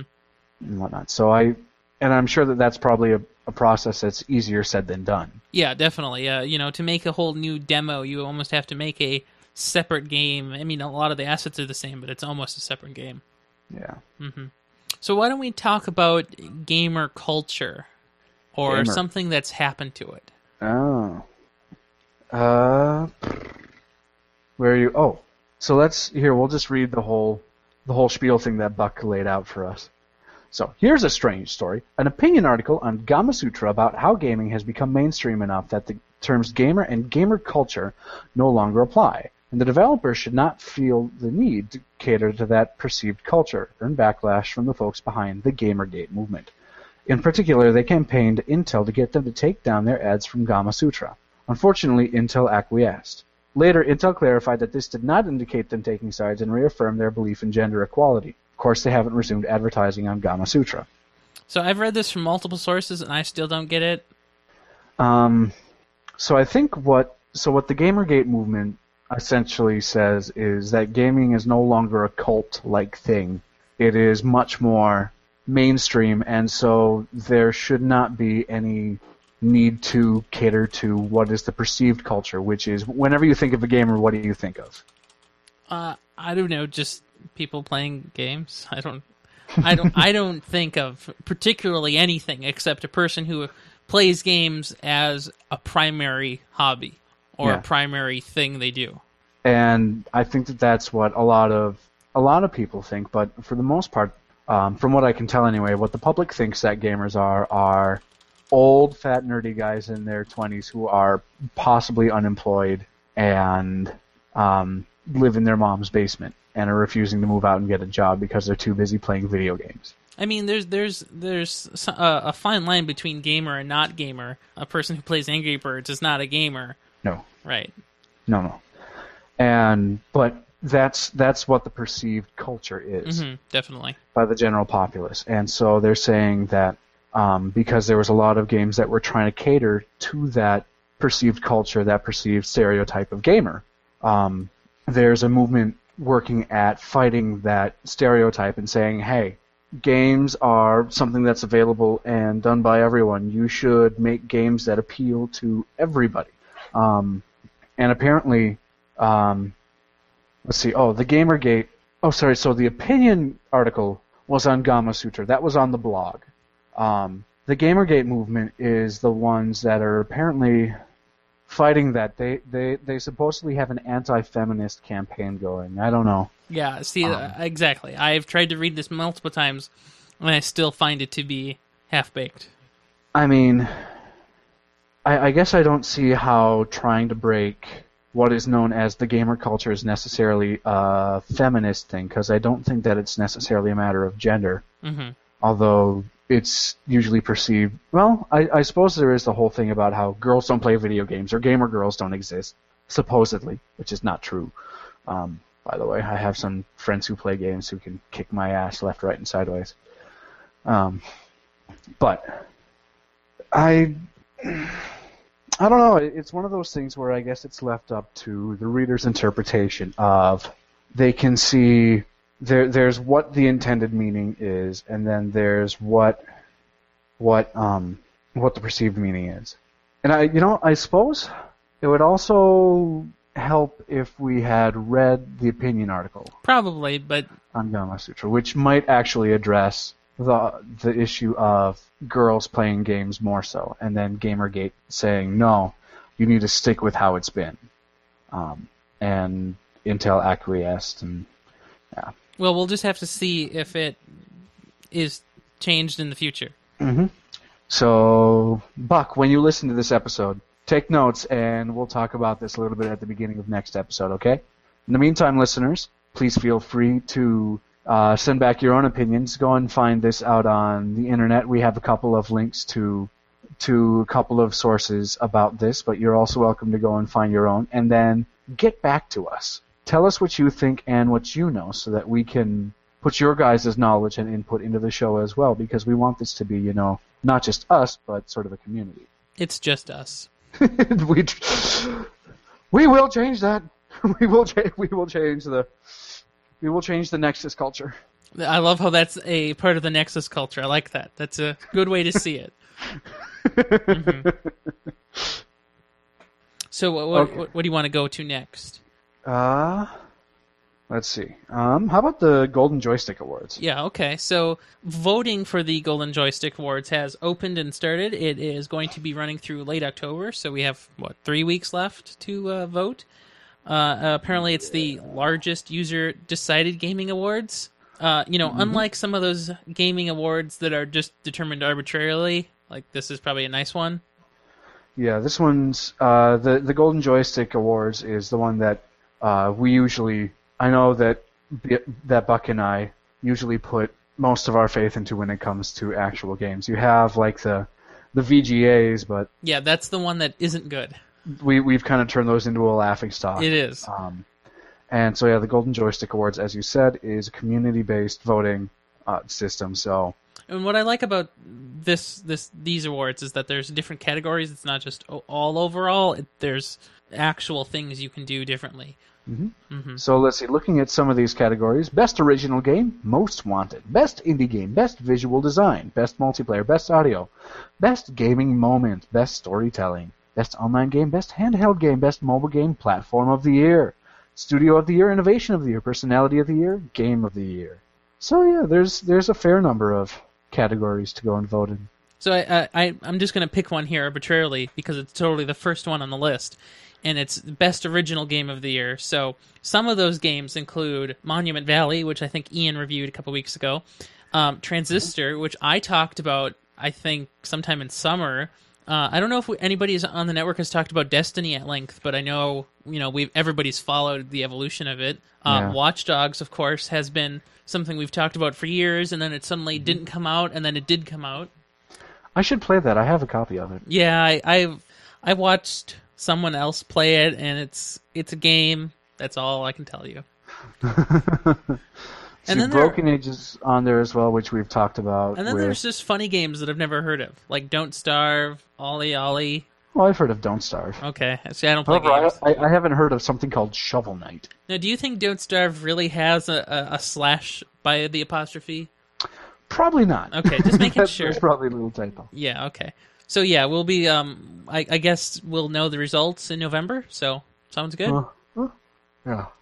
Oh yeah, something else that I really like about the VGAs is that when they're considering them, I mean, yes, it's just PC games, so they're a little bit limited in that way. But well, no, they talk about console of the year, so it can't be just PC games. Yeah, it's it's all games. It's all games, and that, that includes indie games in this as well, because all indie games here are up for the running. It looks like because Broken Age was something that was kickstarted and given indie age. Same thing I think with Child of Light and Don't Starve. Yep. Um, Stanley Parable's up on here, which is not no, that's that is an indie game, right? It's made with the Source engine and it pokes at Valve a lot, but it yeah, there's a lot of really cool indie games up on here as well as AAA games. So yeah, Mm-hmm. Golden Joystick Awards, go vote, make your voice heard. That's sort of the point of voting, Voting. in general. Turns out. Okay, what's next? Let's see. Uh, ooh, uh, let's let's go down the list because I I didn't pull anything that I didn't think was particularly uninteresting. Okay. Um, though if you say that we shouldn't do it, then we can skip past it too. Oh, you know, just pick the ones you like. Whatever. All right, well, this this one's a little bit interesting. So, do you remember at all Ian Buck and I talking about uh, a video of specifically a graphics dem- or not the graphics, a physics demonstration of a game where the cars just got completely annihilated? I do recall that. Yes. It was called Next Car Game, um, which is, of course, the most imaginative name I have ever heard. Well, the developers um, recently released an update that not only includes a bunch of physics updates, as well as you know the ability to, according to some of the comments, the cars are now drivable. so that might have been an issue before, but they've also come up with a name, and it is now called Wreckfest, which seems kind of, you know, fitting Destructive? considering destructive. Yeah. Well, yes. Yeah. You know, I think Matt would love this game. Matt probably would. This this definitely seems like a Matthew sort of game where Mhm. you blow things up. Now, if only there were crossbows. Uh, one day soon. Wreckfest 2. Wreckfest 2. First person car shooters where you can have car, car mounted crossbows. Sounds good. Sounds like a Matt thing to do. hmm All right. Let's see. Next game. Uh, actually, why don't we skip that one? We'll, we'll, because we're going to be talking about a couple of Far Cry 4 trailers. Okay. Um, but so we're going to move on to. Oh yeah, this one I thought was actually really interesting. So the team that made Divinity Original Sin was or had originally done that through crowdfunding, specifically through Kickstarter. After the project was finished, the guys who were behind it said that they would not use crowdfunding as a way to fund their next game because they were so successful that one they didn't think they'd need it and two more than anything they thought that it would actually hurt the crowdfunding scene because it would take funds away from the games and the projects that that needed them more instead of a company that had had a successful release hmm um, and he got a lot of feedback on this decision, and apparently, a lot of what happened, or a lot of the feedback revolved around, no, that's not actually right, um, because it, it, it seems as if the crowdfunding has taken a big dip in its popularity. Yeah, according to uh, this PC Gamer article, in in 2014 or 2013 there were tons, like 21 Kickstarters that did more than 500,000, where there's only been three so far in 2014. Yeah. So the crowdfunding source, or the crowdfunding um, platform, maybe? I don't know. What'd be the best way? I, I guess platform or scene is a good word too. Method. It will be the method. Okay. Um, so the crowdfunding method uh, has been hurting a lot, and so what they think a lot of it is is that they're missing a lot of those big title games and abilities that draw in funders. Well, you know, So- maybe that's it too, but I think there's a lot of overexposure to the people who follow gaming news, and there's a lot of unadvertised exposure to people who would love to donate but just don't even know that there's one there. Yeah, that's that's possibly that's probably the case too. Like it's the it's the these two extremes that are conflicting with each other. Not enough advertising and too much advertising. So what they need to do is find a way to get those advertising things out Well, to people. Yeah, as, as, something that comes to mind is um, something that Yahoo said at CES 2013, 14. I'm not sure what year that was, but they said we need to cater to the middle 85 percent. It's very true. hmm I mean, percentage wise, otherwise you're only hitting 15 Right. max. yeah, no, that makes sense. Um, I don't know, maybe maybe a little bit of the big getting another big project on Kickstarter from a big name might work as well, though, for drawing that. It could also backfire in their face, hmm though, because I could see a lot of people going, "Hey, they already were successful. What are they doing? Get off of here! This this this program is being abused. I'm not going to donate anymore." Right. So it's it can go either way.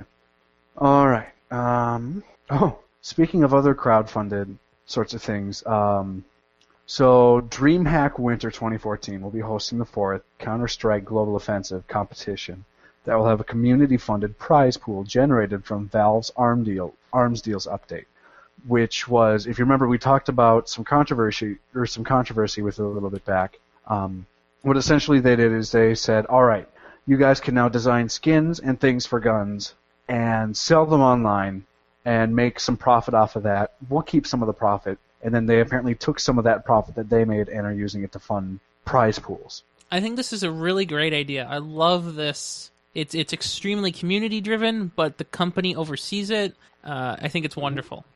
I think it's fantastic too. I I absolutely love Valve in how much they try to reach out to the community and try and make the gaming community a thing and an active thing hmm at that. No, I don't Um, know how uh, like how custom the skins were. So you know they're they're making creating and selling custom skins. I don't know how detailed and what permissions the designers were allowed to have there, but in some games it wouldn't work. But I think for Counter Strike, where the community thrives, even though it's what ten years old, fifteen years old, Yeah. I think it's fine and great. And I mean, Go's been around for. Go hasn't been around nearly that long, but yeah, the the original Counter Strike community has been around for. Well, here let's let's look it up. That's what the internet's for. Uh, it turns out, Information spreading? No. no, definitely not. We don't do that here. No. See, it was made in 1999. Yep, that's that's uh, fifteen years Counter-Strike. ago. That's a long time. Mm-hmm. That's that's back in the things that JPM was talking about Yep. when he was in college. Let's make him feel old. I, th- I think you succeeded there. I mean, the, the the thing that I refrained from telling him is that the the Game Boy that he was describing, the original Game Boy, hmm is now known as Game Boy Fossil. Sure it is. So yeah. So why don't why don't we talk about uh, uh, some Guild Wars news? Guild Wars 2 news. Oh yeah. So I can So- actually talk a little bit about this because I actually know all about Guild Wars. Please do. And are you thinking of doing this? No, but I uh, let, let's let's first describe what it is. So Okay. in, in MMOs, at least traditional MMOs, there were there were dungeons, and then there was the step up from a dungeon. So a dungeon might be five to ten people, whereas a raid might be ten to forty to eighty people. And so raids are you know huge, large scale, multi party, but one group battles. Um, you know, requiring coordination, time, and effort, and and then you're rewar- rewarded well too. Well, one of the things Guild Wars 2 doesn't really have is s- group based raids. There are large scale open world fights against bosses. There are, are five man dungeons, but there are no raids. So there's there's one piece of that triangle missing. Well, apparently there's a new uh, I don't I don't know what uh, what would you call that? A new uh, hiring order? I don't know what do you Job call it? listing. job listing? Is that what they call it? See i don't i don't, I don't work for a living. How would i know? And and it's Well, you, you- you're a student for less than a year, yeah i know. Well unless you go to graduate school. that's not happening just so you know. Uh, and and so they're they're hiring a dungeon designer and a raid designer uh, as sort of a combo. And it's really interesting that they're doing this now, two and a half years into go live, and then like seven years into complete total game development. I don't know. What what are your thoughts?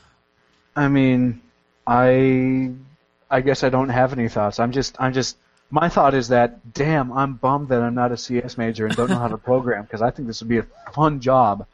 Design design bosses and puzzles and ways to fight bosses and mechanics for said bosses as well as to counter said bosses. Definitely. Sounds like it'd be a lot of fun. Well, so from a programming perspective, I can't say if it's hard or easy, although I can imagine that, like any programming, it's probably somewhat difficult.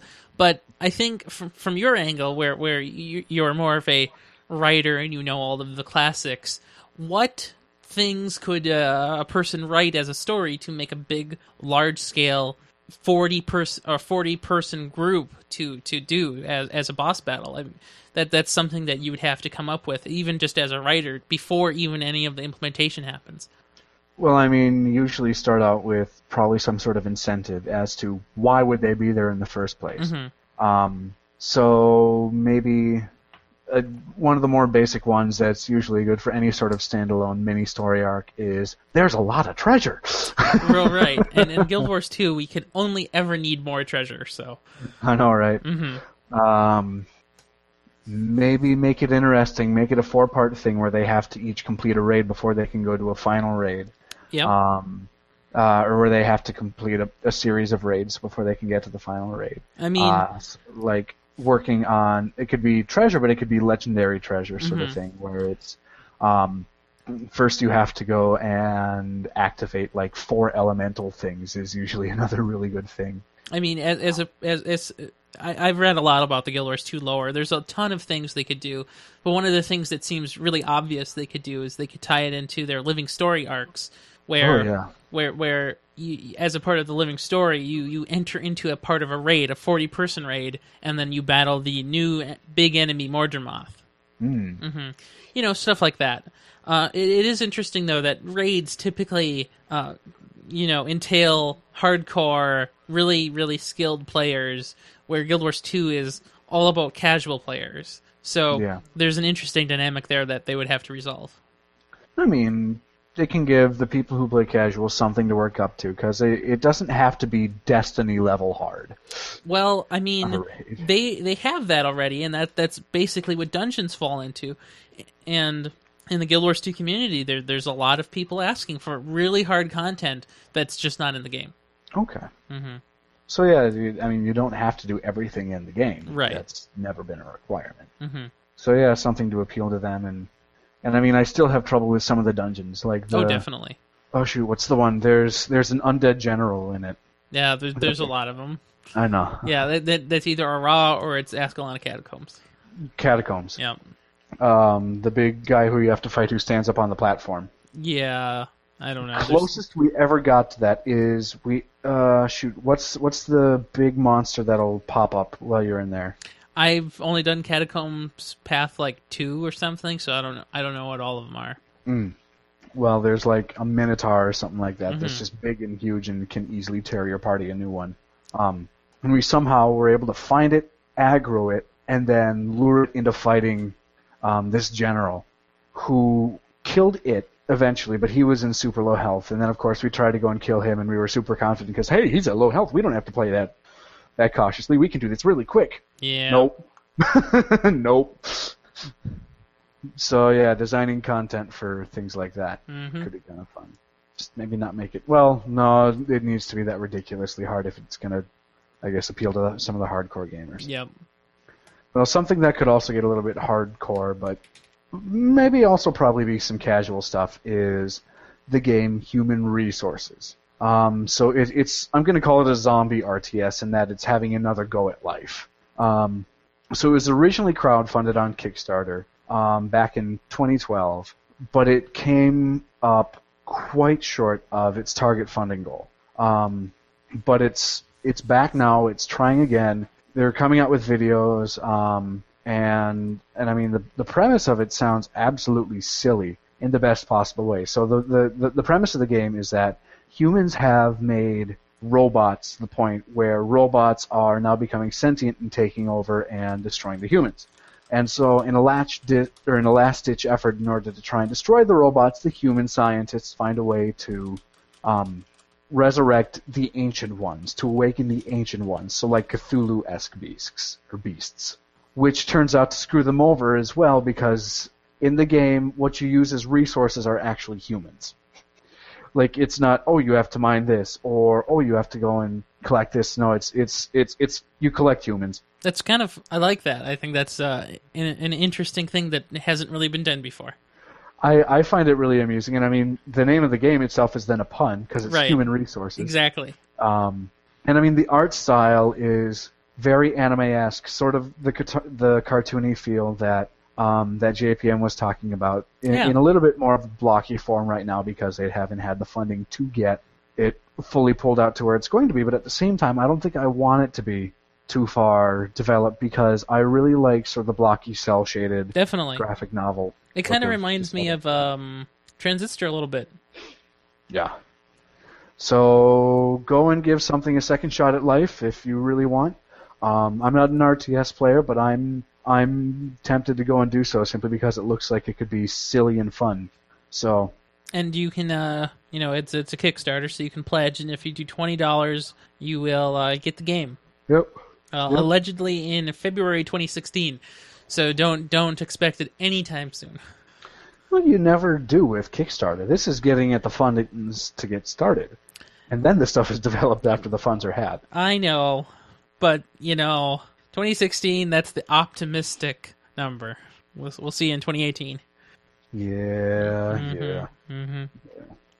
yeah. Well, in the meantime, uh, our an- favorite annual event, the Saxxy Awards, will continue to happen, and the winners have been announced for this year's awards. Um, and they're all really very good. The the drama, both the winner and its runner-up, made me come kind of close to tearing up.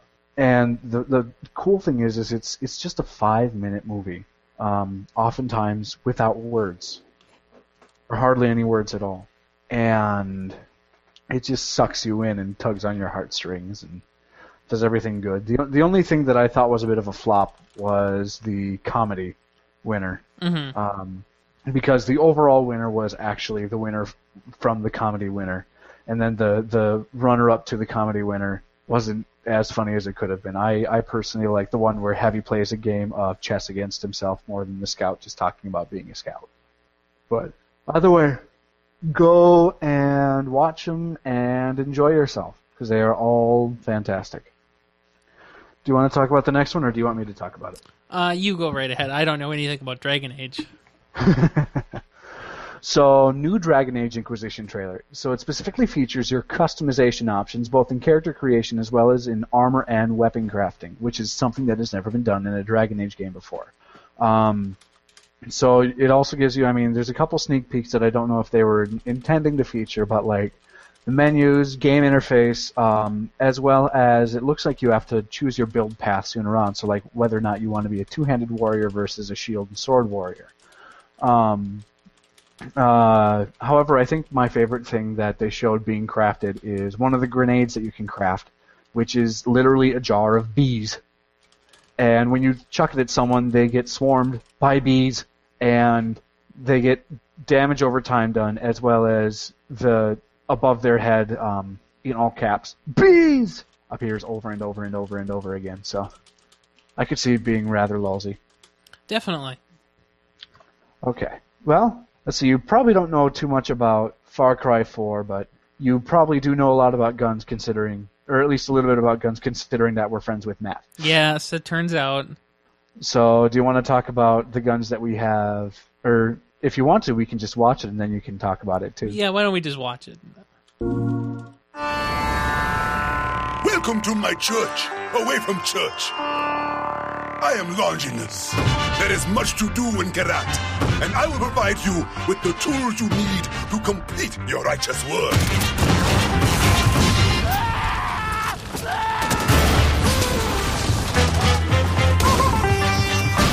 Are you looking for a high firing rate SMG? The Vector .45 ACP will let you spread the word faster than ever. And if you're considering machine guns, the MG42 can be used to quell unrest in a godless land. If you need something a little more explosive, So, I guess my first question is, what did you think about that music? Well, it sounded fun. I don't know if that fits in with the uh, previous games, but it sounds good. Um, most of the weapons are repeats or repeat esques of previous games. I mean, and just about most video game tropes. So you have your heavy weapons thing with the flamethrower and the MG42, and you have um, an AR that's good for medium to long range as well as close range. That'll be sort of your your go-to gun. Um, and I mean, they also didn't show every gun hmm because I'm sure there's going to be a pistol. I'm sure there's going to be a shotgun. I'm sure uh, we've seen the little tube launcher that they didn't show. I Um, remember. I remember when ha- uh, Far Cry Three was shown at some E3. Who knows which one? I I could feel the tangible hype, but for Far Cry Four, I don't necessarily feel it as hyped. Is is there any reason about that? I mean, do we know anything about the story? Do we know anything about it yet, Um, or is it all just uh, still breadcrumbs? a little bit. I mean, it's it's all just the stuff that they've shown. There's there's a crazy guy Like normal. who kidnaps you. Um, I'm trying to remember his name, uh, but he he's the self-proclaimed king of Karat. hmm of Kyrat.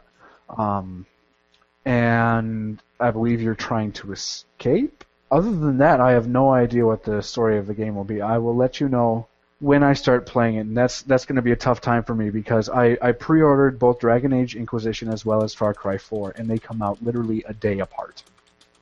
So I'm going to have to decide which one to play. Either that, or my family will not see much of me during Thanksgiving break. That could happen. Probably will happen. Mm-hmm. All right, next game that looks actually kind of interesting. Um, so the game is called Rack, and it is said to be similar to old so old school shooters like Quake and Doom in playstyle. Um, so you run around, lots of explosions, lots of beam weapons, and bullets flying everywhere, and all that fun stuff. You have a ridiculous movement speed, so it's all just I love it. very much so in your face and fast. Um, but the the art style is fantastic, and Mhm. again, it's it's a lot of cell shaded stuff, a lot of block colors um, that makes the whole thing feel like a big comic book. Um, and the game itself is getting enough hype to the point where, and it looks cool enough, where it was described as a first person Mega Man by Keiji Inafune, the guy who created Mega Man himself. That's pretty high praise.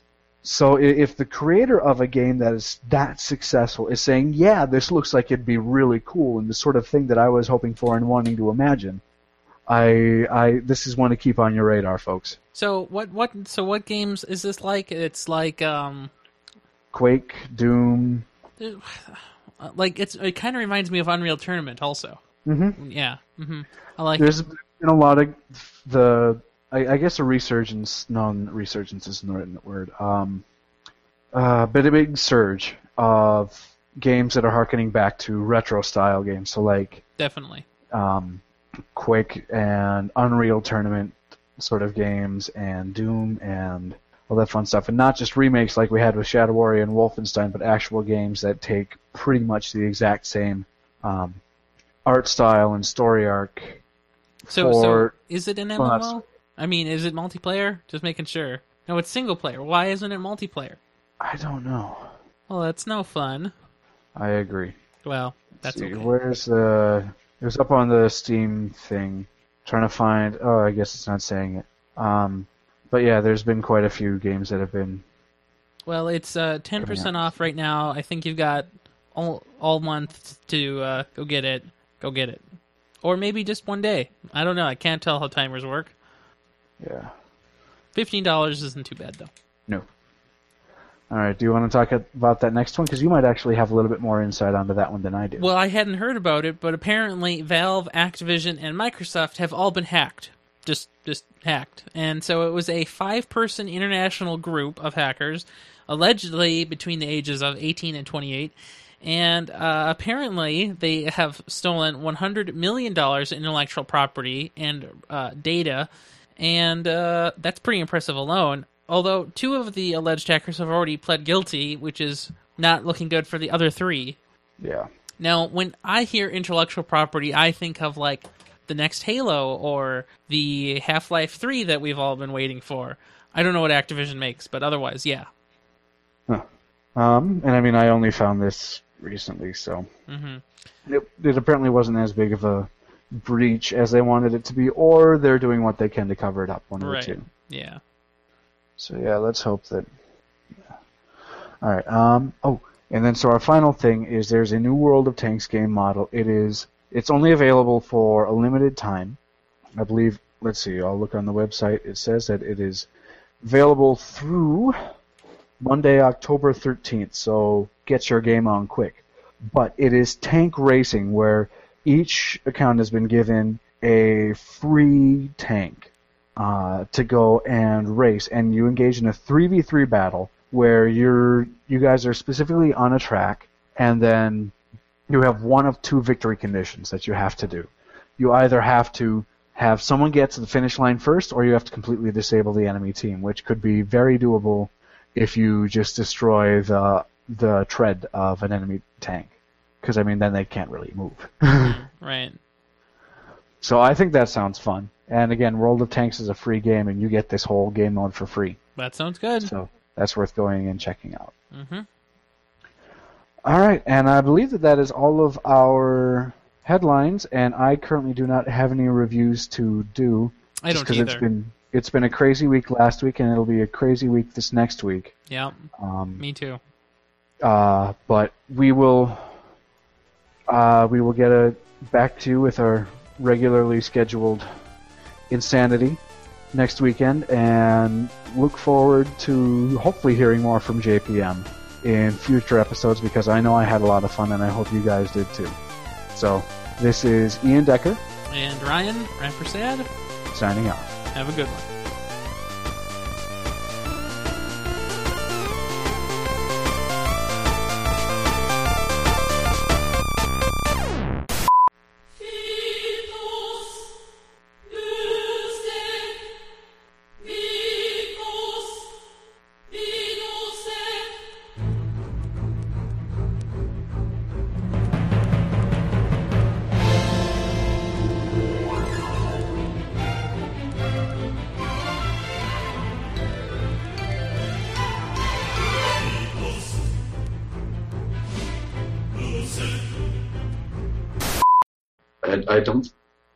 Uninteresting life as a dad. That's a thing. Well, I, no, you know, you know, you don't sleep a lot. Well, I had that insane dream about a unicorn. Oh yeah, that's right. That like that sounds like an Ian Buck dream. So that does sound like an Ian Buck dream. Okay, so Ryan, you're gonna have to be. I, I, I'm gonna have to actually behave this episode. well, I mean, only one person caught me not editing the show last time, so you know. Yeah, it only has to be while I'm here. okay, so once you leave, then I. Once, I, as long as you just you know, be like, oh, he's left. Now let Okay. the dwarven stories begin. Yeah. Now, what, what's your story, Ryan? Are you uh, you're hiding out in like a, a secret bunker somewhere? Oh or, no, this is my basement. Yeah, okay. And It, it's not quite as secret as I'd like it to be, but it, it suffices. It's not secret yet. The only backdoor entrance into it, the only possible security breach is that window behind you. Yes, this big window right behind me that people can just jump right into. Yeah, it happens. So, And you You can ready? you can uh, Yeah, show 'em yeah, a yeah. you can show 'em a picture of the jumping on that page I just put in your fringe section. that it, it happens. That's amazing that he's able to like put that on your screen. You'd think a person that likes to talk about gaming would be less impressed by that, but that was pretty impressive to me. Like that, I want to know how to do. Who is that? Like, is this? is, Th- this is was that our- person in a cage? Is it like a is that like a person zoo? Not quite. I mean, so maybe, there's he maybe belongs in the zoo. He's a little nuts. yes, Um, he does belong in a zoo. That was our junior high computer teacher. Yep. right. Yeah, of course. Do you ever let him out of there? Or, Well, I mean, he can jump out from the outside. It's just a uh, Oh. basement well, yeah, I got like you. a well, egress. okay. an The- egress window. Yeah, Yes. but it's more of an ingress window at this point. yes, an ingress window. Yes. My Uh, wife is interested in listening to the show now because I'm doing this, um, and has has uh, has said that she will listen to this and probably make great fun of me.